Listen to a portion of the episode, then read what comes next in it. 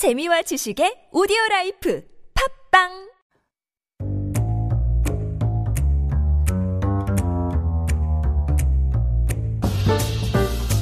Hey everyone, welcome back. You are listening to Food Talk here on 한국어 천재 with Kayla and Matthew. Hi, Matthew. Howdy, howdy, howdy. Good to have you back here on a Monday morning. Well, yeah. Monday evening, I should say, here for us. Yeah, it's always the highlight of my week. I kid you not. This is a great place to be. Really? Mm-hmm. Oh, you guys, this is what I love having about Matt. He just cheers me up. He gets all those Monday blues gone. And so do you guys here. I feel like we have such a good time on our Monday programs. Yeah, the genies are great. Oh, they're so great here. And I feel like the genies like us have just been suffering through the heat and if they're like any of them are like us, we have had some rain spells here as well. It's just been muggy and humid and hot, and so we kind of have been talking about that for the past week or so. Mm-hmm. And I feel like today we're kind of sticking with that little theme here. What are we even going to like get into today? Because I feel like a lot of this is going to be very educational for our listeners. Yes. So today we're going to talk about something that's very, very unique to Korean cuisine.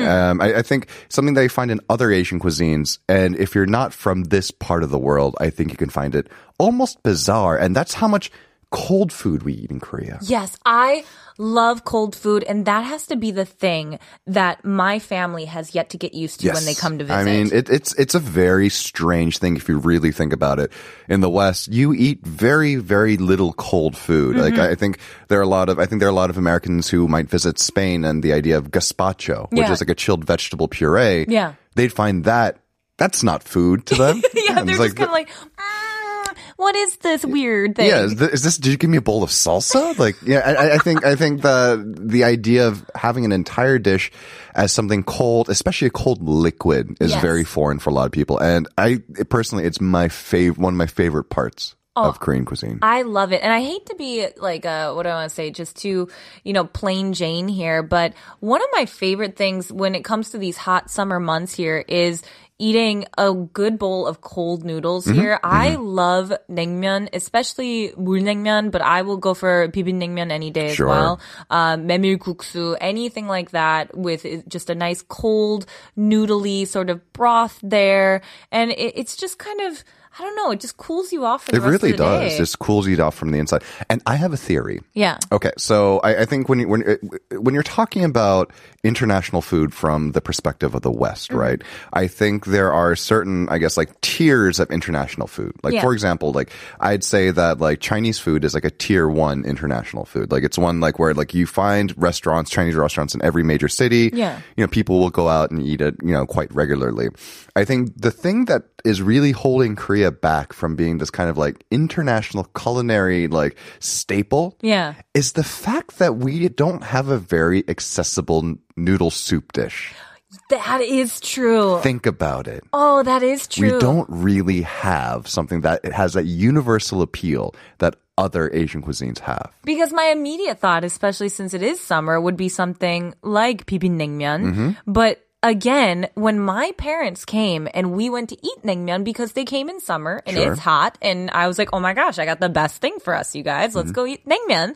My family was just thrown. They were like, Kayla, our pastas are eaten with garlic bread and warm. Why are you doing this to us? I'm like these noodles, they're cold. They're chewy. They're very chewy. They're spicy, or they're soupy and sour. Yeah, like vinegary. And I'm like, wait, you don't like that? That's just me. It's incredible. But I'll be the first to admit it is not very widely. It doesn't have the mass appeal to it. So that's why I think is holding Korea back from being that kind of like tier 1. International food worldwide. I totally agree. And it's weird because when you think about it, like for me, it's just so ingrained in the culture of like eating these chilled dishes. Mm-hmm. And I mean, there's got to be some like history regarding this, I'm sure. But like there's definitely like this kind of love and affection towards it amongst the Korean people here of eating like a certain dish at a certain period of time. Same with the pajeon with the rain, all this stuff. Well, I mean, I'm sure you've had lunch or dinner with like a smart aleck who said like, did you know actually technically naengmyeon is a winter food. You shouldn't be eating it now. Yeah, I've had that. And I'm just like, hush, it's 104 degrees or like 35 degrees. I just want to eat something cool. And you know what? As soon as people were able to eat it year-round, they did. But, you know, pre-refrigeration days, you know, if you're just like a normal person, the only way you could get a cold broth is when it was cold outside. Yeah, how does that even work? Like, when you think about Korea in, like, say,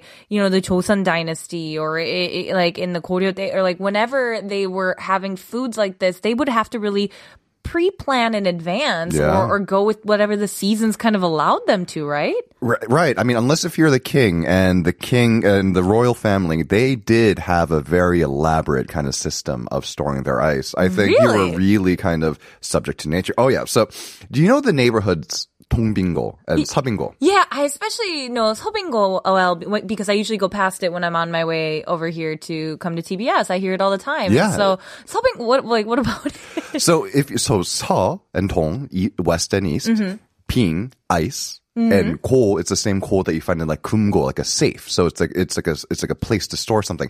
These were the two areas where the royal ice stores were. What? Yeah, so like pre-20th century, so they would harvest the ice from the Han River during the wintertime.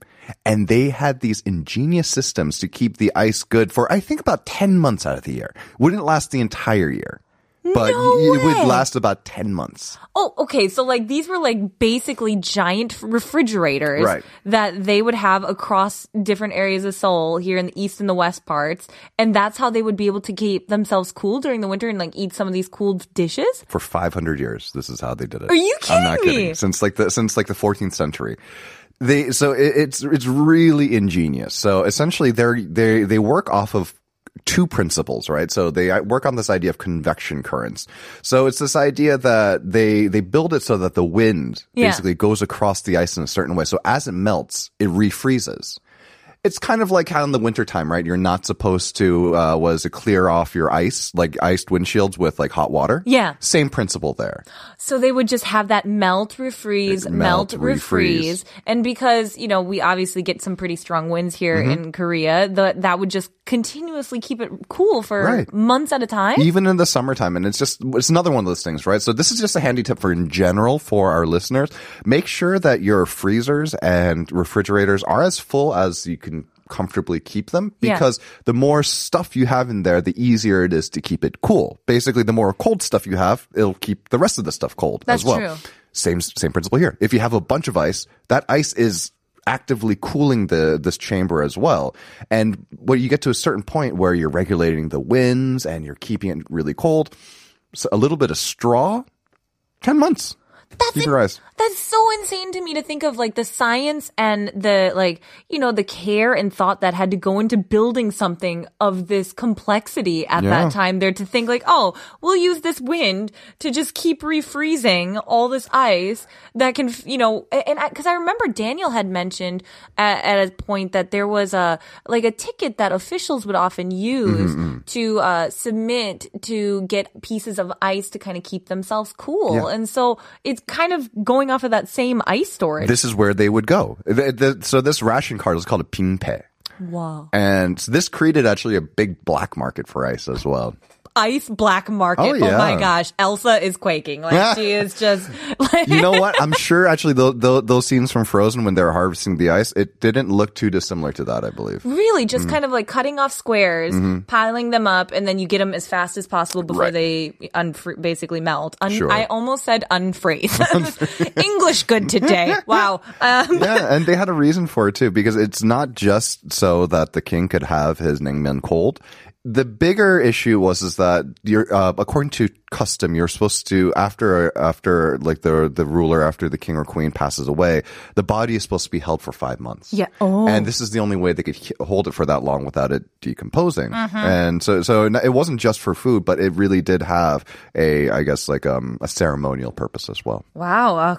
Got cryogenically freezing some corpses there as well. But, you know, it's funny because, well, these are not in use now, are they? These were warehouses? Or are no. Okay, I was going to say. They shut down 1896. Okay, so it's been a little while. Yeah, it's been a little while. A little minute or two. But it's interesting because a lot of people, even these days, really struggle with like what can be refrigerated for how long, you know, and all these kind of things. I know that I would often put things in the fridge or not in the fridge that I shouldn't here. And so I'm actually basically to kind of start you guys off here, I want to throw out a question to you guys and see what you get here. We're going to give you guys a quiz and I want to hear your answers, what you guys have to say, think on these. So this is the first question.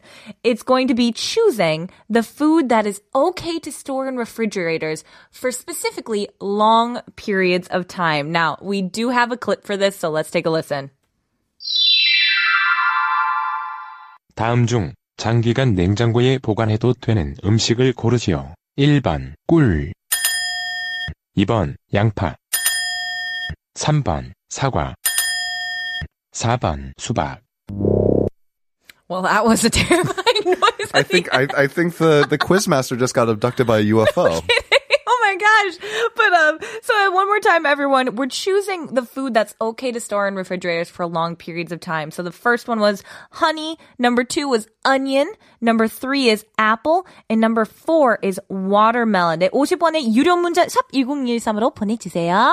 I'd love to hear what you guys have to say on that, but I know Matt, you know the answer to this here. This one could be a little tricky, though. It is. I had to stop and think about this one for a second. But yeah, there is one most correct answer. Okay, so that's what we're going to do. Instead of being absolutes here, we're going to deal with the most correct, the most likely one here. Yeah. And I'm curious as to why, because when I looked over these, some of these were very obvious because we'd actually talked about two of them before in some of our headlines. But there were two I was a little like, oh, I didn't know this here. So in terms of the onion, would you say, for me, I always just picture nasty molding onions. Yes. Just nasty, gross molding onions here. What basically happens when you store an onion in the refrigerator? So if you store, like you said, like the kind of nasty, gross, moldy onion, if you store a unpeeled onion in the refrigerator, what happens is that a lot of that moisture gets trapped in that skin, in that papery skin, and that's what's causing that mold, and that's what's going to cause it to, you know, kind of like fall apart and turn into a stinky mush. So if you do want to store your onions in the refrigerator, make sure that peel them first. Oh. So if you go to the supermarket, you'll find that they have peeled onions that are packed in vacuum packs. And these are actually a really great solution for people who don't use that many onions, because normally you buy an onion in a mang, right? In a sack. So like a half mang, a half sack. Yeah. You know, it's the unit. I'm not kidding. A mang. Yeah. A mang. Yeah. I'll have han mang. Yeah. But if you're just having trouble getting through all that onion, I would suggest buying the one or two peeled onions. Yeah. So yes, so onions, if you're keeping them unpeeled, best not keep them in the refrigerator. Yeah, so we're going to just automatically help you guys out here. It is not onion. That is not the answer. But this next one here, Hyunji Choi says, 꿀이겠죠? And we're talking about honey here. But Vroomi says, oh, 4번인가? 수박? It's not honey, because honey doesn't expire. And Raiko as well here says, number 1, it's honey. What are your thoughts on honey when it comes to that? So Vroomi is correct. Honey doesn't really technically expire, but a couple of things do happen when you put honey in the refrigerator. Namely, the big thing is crystallization. It'll just go hard and crumbly, and you just won't be able to pour it. It won't go bad. This, you know, like I think there are certain types of honeys as well, the more expensive kinds. Like I'm talking about ones that go for several 100,000 won, like you know, for like the honeycomb. They really take a lot of care and pride to, say, raise these bees in areas like free of pesticides, like even away from like any kind of like car or transportation pollution. And some of these do have kind of antibacterial effects, and they'll suggest not keeping in the refrigerator because it might sort of lessen the beneficial parts of it. But I wouldn't worry so much about it going bad or losing its efficacy. Yeah. But it's the crystallization part. It's mainly just like most people enjoy their honey being in this smooth, viscous form here. So it's not necessarily that it'll go bad or anything like that. It's just who really wants to enjoy crystallized honey? So we're going to say that is not the most likely answer for that. But this next one here, somebody, I think it was Vroomi, had said, oh, 수박인가? Like if it's watermelons here. So what we actually talked about this on a headline, but what are your thoughts on watermelon? So with the thing with watermelon is that it's one of those yes, but things. So here's an interesting thing that I learned in culinary school. Watermelons are actually responsible for more foodborne illness than any other fruit in the United States. Really? Yes. Oh. So here's the thing. Because watermelons are big and they're kind of cumbersome. Most people don't wash their watermelons before slicing them. So that's what we talked about in this headline. They take their knife, yep. They just automatically cut it, and then all that bacteria that yes. was on the outside is transferred via the knife into the inside. So actually one of the headlines we read said if you are going to eat watermelon, they recommend cutting off like about a centimeter from where that knife slice was to get rid of bacteria on it. What are your thoughts on that? My thoughts? Baking soda or vinegar. Okay. So this is a trick that it's not even really a trick. This is just something that a lot of restaurants will do. Like Ajimas will do that as well. Oh, like, nice. You know, this is something like, you know, me and my mother-in-law, right? We always kind of argue. I'm a baking soda person. She's a vinegar person. Yeah. They're both fine. Okay. They're both, you know, like anything very basic or very acidic will work. Essentially, just put them in your sink. Fill your sink up with water, whatever the line is, and then put a good amount of baking soda or water in there. You know, I just eyeball it. I just put more than I need because it's not going to harm it. Yeah. And this will take care of most of the bacteria that's on your fruit. Interesting. Yeah. This is a good tip from Matthew. Yes. Everybody say thank you for it. So this leaves us with the final, which is our answer, and we actually have someone who got it right here. 8667님 says 답은 3번입니다. 나머지는 실온 보관이에요. 저는 20년 차 파트타임 주부랍니다. Oh, that's how they know this here. So they are correct. It is number 3. 네, 맞아요. 3번입니다. It is apples. And why is it apples? I mean, it fits. Actually, a lot of times the apples that you get in a supermarket, they might be months old by the time they come to you. Mm-hmm. Because apples just store that well if you keep them in an ideal kind of temperature and humidity range. Okay. And so like between 1 to 5 degrees, which is what most people refrigerators are set to. Mm-hmm. You can keep them for a very long time in your refrigerator. Man, so like how, if you had to kind of bank it out here, the average amount of time you could keep them, would it be like a week, would you say? Or is it a little less than that, more than that even? I think I've kept an apple like in my refrigerator because I don't eat that many apples. I generally tend to just cook with them. Yeah. Because being in Korea, you receive a lot of fruit as gifts. Yeah. And whenever we receive apples, like we generally cook with them instead. Yes. I think I've kept an apple in my refrigerator for a couple of months. Wow, that is impressive. Yeah, it didn't look perfect by the end of those couple of months, but they were good enough to cook with. And I think this is the point that Hyunji Chae is saying here. It says, 사과 진짜 물렁해지던데? So like, it would kind of get a little, not so like, what I want to say, a little nasty in there too, wouldn't it? So that's generally a sign that your refrigerator is a little too humid. Oh, so that's actually an effect of your refrigerator, not the fruit itself. Generally, yes. So, like I said, I've seen some of these cold storage things for apples. Like I'm talking about literal tons, literal thousands of kilograms of apples that are kept there, and they stay good for months. Really? Yeah, a lot of the produce that you get at the market, the stuff that's shelf stable, generally there's a good chance it's been in a warehouse for a very long time. It's just been kept in ideal conditions. Okay, so if you're having issues, let's say you're having some, you know, your fruit's going bad quicker, maybe it's something that you should take a look at your equipment rather than the fruit itself. Yeah, so I think humidity is one of the things that people overlook. Mm-hmm. So I think that you need to also learn how to really use your vegetable crisper drawers properly. But you know what? I'm gonna tease you guys with that one. We'll do a whole episode on proper refrigeration. Oh boy. Yeah, it's super exciting stuff, I know. But honestly, this is really useful things here. So I'm glad that this was actually shared because I'm sure a lot of people might not know this. So for any of you here who are big apple eaters, just know if you follow these nice little tips and tricks, you guys can keep your apples a little nicer. As Jaminism says here, an apple a day keeps the dentist away, right? Am I right? I love Matt's face here. He's just like, is that the saying? It is the saying, Matt. I don't know. I don't really eat apples, and I'm a little ashamed to admit this.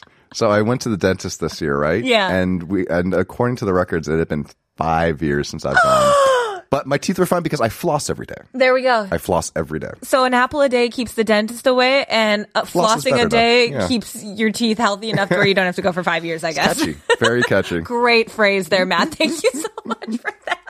Well, everyone, as you guys know, time flies here on Food Talk. We have so much more that we want to cover. So don't worry. We're going to keep going with more things like this next week. And if you have something that you'd like to listen or talk about, make sure to send us a message. Matt here would love to answer any of your questions. I really would. For sure. And Matt, thank you so much for being here today. It really is always a pleasure. It's so much fun here. And thank you guys for joining us as well. But as you know, unfortunately, this is the end of 한국어 천재. But I'm really looking forward to seeing you guys tomorrow. So thank you for tuning in. And if you want to check us out on Instagram at Korean Genius 1013, be sure to do that. And if you want to listen to it again, you can search for 한국어 천재 on Naver Audio Clip, 팟빵, YouTube, and iTunes. This was 한국어 천재. I'm Kayla. I'll see you guys tomorrow. And let's take it on out with a very fitting song. It's by Vanilla Ice, and it's called Ice Ice Baby.